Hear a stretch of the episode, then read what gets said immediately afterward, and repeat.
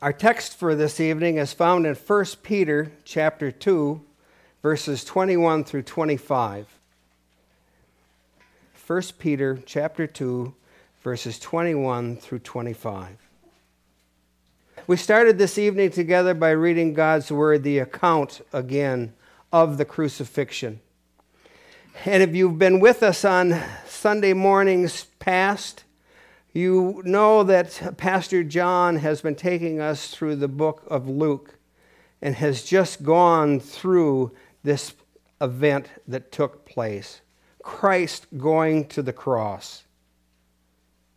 So badly beaten that he could not endure and carry the cross by himself, that he was led there, helped with the cross, nailed to a tree, and left to die we understand that at the midst of this is the suffering that took place, the suffering that continued until his life had left this earthly body. We see suffering. Peter, in the account that I'm going to be using tonight, is talking about suffering. He's talking about authority he's talking to individuals that he calls, at the beginning of his, his letter, elect exiles. And he's telling them in the midst of suffering, in the midst of the time where you are under authority, it won't always be good authority. There might be times that you get beaten and are, are treated wrongly, even when you do what is right and Peter can find no better example, no better way to lift those people up that he's speaking to than to recount some of the things from Christ's crucifixion itself, the nature of the suffering servant. That's what we'll be looking at tonight. Follow along as I read from God's Word, chapter 2, verse 21. For to this you have been called, because, because Christ also suffered for you, leaving you an example that you might follow in his steps. He committed no sin, neither was deceit found in his mouth. While he was reviled, he did not revile in return. When he suffered, he did not threaten, but continued entrusting himself to him who judges justly. He himself bore our sins in his body on the tree, and that we might die to sin and live to righteousness. But by his wounds you have been healed. For you were strayed like sheep, but have now turned to the shepherd and overseer of your souls. May God bless the reading of his word. Peter has two themes for Christ's suffering. The first one is Christ's example of suffering is our example for suffering. He starts out by saying, You have been called. And there again, I make note that he is, his letter was addressed to elect exiles, those that have been awakened to the truth of who God is. And he says that calling that God initiates in our hearts, that brings us into fellowship with him, is what he is saying is among these people that he's addressing. But there's more there in this calling. Not only are they called to what we think of is the righteousness of God, that we will spend an eternity with him, but also that we are connected with Christ to the very suffering that he would endure.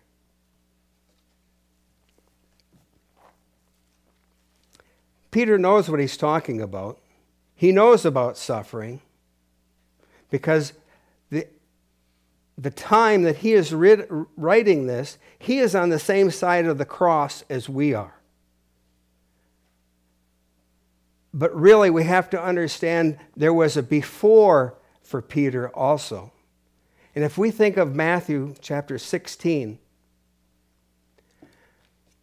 when Peter was one of Jesus' disciples, they were together, and, and, and Jesus would ask them, Who do people say that I am? And they answered and they said, Well, some say that you're John the Baptist, some say that you're Elisha or you're a prophet. But Jesus said to them, Who do you say that I am? And Peter said, You're, you're the Christ. You're the Son of the living God. And Jesus said to him, The only way that you know that, Peter, is that the Father has revealed that to you. The next part of the account that Matthew has to write about is that Jesus is telling his disciples, warning them that he is going to suffer and he is going to die. And Peter says, that will never happen. I thought about what it would be, what, what could I use for a comparison? Would you, would you say that there would be somebody of lesser authority that was telling somebody with greater authority what was going to happen? The only analogy that works is this one that the Son of God is being told by a man, You will never suffer. I will not allow it. And Jesus says back to him, Get behind me, Satan. That's not the way it's going to be. You must remember, you, have your, you must have your mind on the things of God, not of the things of man. So Peter didn't have suffering then. But we also know that he, in this text, was saying now to these people that he was writing to that the suffering servant was exactly the right example and to follow in his footsteps. Can you imagine what Peter must have been thinking when he said, Follow in his footsteps? He was lifting Jesus up as that perfect example for suffering, but he was thinking of the analogy must be in his own life that he's been with Jesus for these past three years, being that disciple and what he has seen. That he was one that was called out and said, Follow me. Take your steps behind me. Watch and learn as I teach you. And the things that he had seen, even to the point of what we think of as on this Friday, not but 24 hours before that, that Jesus would be sitting at a meal with them. But before that, these same feet, these same steps that were together, the servant would say, I want to wash your feet. I want to be that servant that shows my humility to you.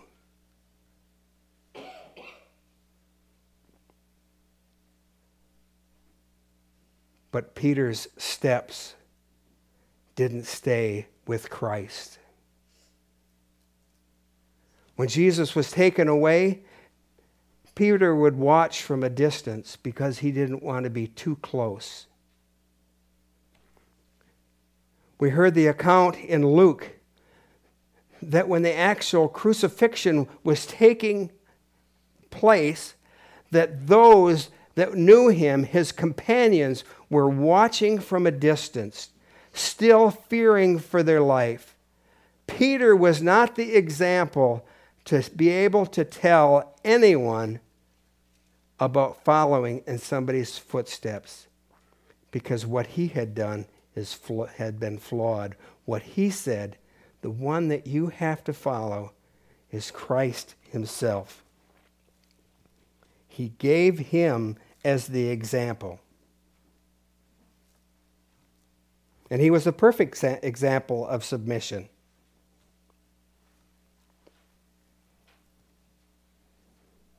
We see this because in verses 22 and 23, we see how Christ would act when things were done to him and he had to suffer.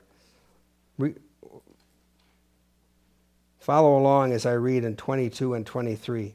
He committed no sin, neither was deceit found in his mouth. When he was reviled, he did not revile in return. When he suffered, he did not threaten, but continued entrusting himself to who judges justly. What Christ had done, the example that Peter wanted to show his readers and us also is that Christ entrusted himself to the one that judges justly. In that term, entrusted, we have to think that he, was handed over, he was delivered, he was committed to his heavenly Father. But it wasn't just him that he was entrusting to that situation. He was also entrusting those that had scourged him, those that betrayed him, those that had hung him on the tree, those that wanted to see him dead. But also, his followers were part of who he entrusted. All of the situation was turned over to his heavenly Father because he knew that he could trust the one that judges justly. See, this is what happens to us when we are threatened, when we are reviled, when, when we are treated unjustly. We want to get even, maybe by just words, maybe by deeds. John Stott would say, These are the responses only natural to people who depend on themselves and believe that God does not have control over the situation. But that wasn't what Christ knew to have happen. He could trust in his heavenly Father. Or we might think that there's therapeutic value in two things. Either we're going to vent or we're going to hold these things in when we have to suffer. Both are self dependent solutions. Peter reminds us to commit the situation to God's hands like Christ did, to the one who judges justly. Okay, we've seen Christ is our example in times of suffering, and also the second theme, the saving purpose of Christ's suffering. Christ suffered for his elect. Peter, in this account, gives us one of those places that I think of in, the, in God's Word that we should put a check mark by as like a ready reference. And the one that this t- speaks to us about is if the question comes to us, how is the price paid for sin? We can go right here to verse 23. Look what it says. When he was reviled, he did not revile in return, but, he, but when he suffered, he did not threaten, but continued entrusting him to himself who judges justly. Excuse me, I wanted verse 24. He himself bore the sins in his own body on the tree that we might die to sin and live to righteousness. Peter knew from Old Testament law under the system of sacrifice that there has to be blood shed. There has to be a sacrifice, that the hand was actually laid upon that animal that was going to be sacrificed, showing that the sin was transferred to the sacrifice. Peter also knew enough that those that die on a tree are cursed. Deuteronomy 21, verses 22 and 23. Under God's law, anyone that was hung on a tree was cursed. See, when this happened, when the Pharisees saw and knew that Jesus was going to be put to death on the cross, That refuted any claim to messiahship. The Messiah could not die as one accursed of God. That's what they thought. When Jesus that day gave up his earthly life, they thought they had won. Because under the law it said nobody accursed on a tree can be anything other than evil. But the prophets had foretold Isaiah, more specifically, in Isaiah 53. And you can take uh, at some time, look at Isaiah 53, how closely Peter uses the, his account from Isaiah 53 to what he writes here. But the prophets knew differently through the inspired word of God. Very opposite was true. Only the one who does hang on a tree and is cursed for us can be the true Messiah and pay the price for our sin. That is the great exchange. The sin that is part of us, that has separated us from God Himself, has been placed on the sacrifice, Christ Himself.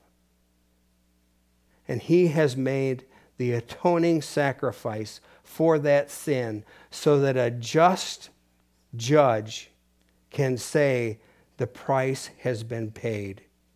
And in return, we receive the righteousness of Christ that comes to us. Praise to God.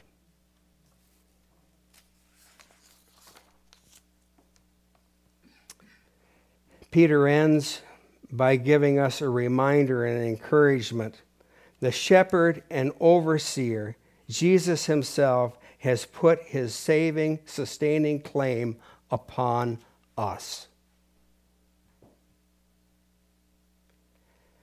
Yes, we will suffer for Christ's sake. We think that suffering because of being a follower of Christ happens someplace else, happens in a different time, can't happen maybe until the, the future. That's not true. All followers of Christ will have to suffer in some way or another, past, present, and future. I'd like to read a testimony of a Christian that suffered. It's found in 2 Corinthians chapter 11, verses 23 to, through 28. It's Paul himself. He's, the suffer- he's suffering as an apostle. I start in verse 23.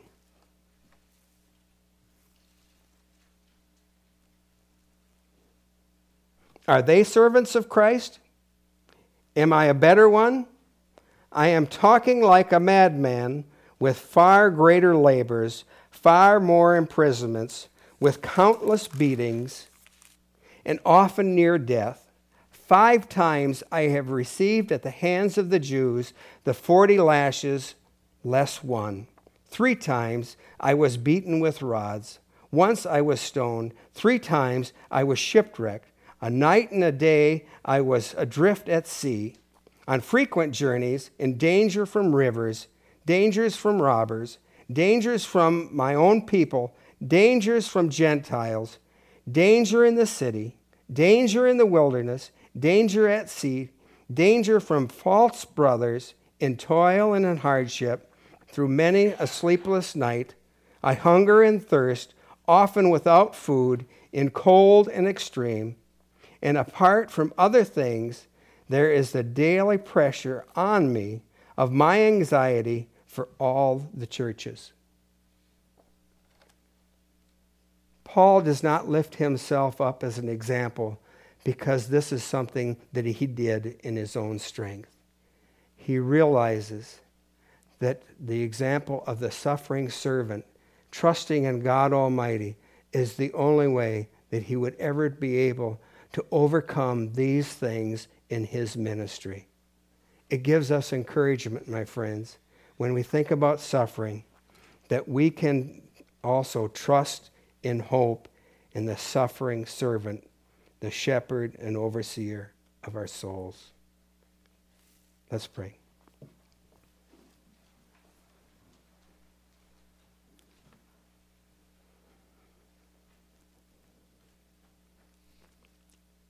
Heavenly Father, I pray that we understand again that we look to Christ as that perfect example, the one that freely gave of his life, that no man could take away from him, that he offered for us. For the atonement for our sins. I pray, Lord, as we think again of our service to you, that sometimes we think and we count the cost and wonder is our motive right? Are we truly looking to the cross? Do we see all that Christ has done for us? Or in our humanness, do we think, how much should I give? Lord, I pray again as we see that you gave all that we understand that there, there should be nothing held back.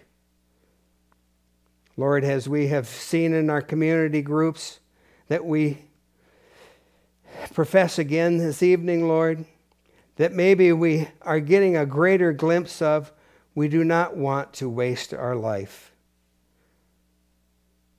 We want to be the servant that is willing to do what you have called us to do.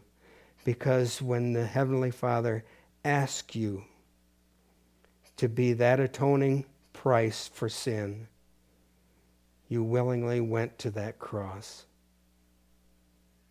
We thank you again, Lord, for allowing us to again see a glimpse of your glory and your marvelous work of bringing us to yourself. And it's in Christ's name that I pray. Amen.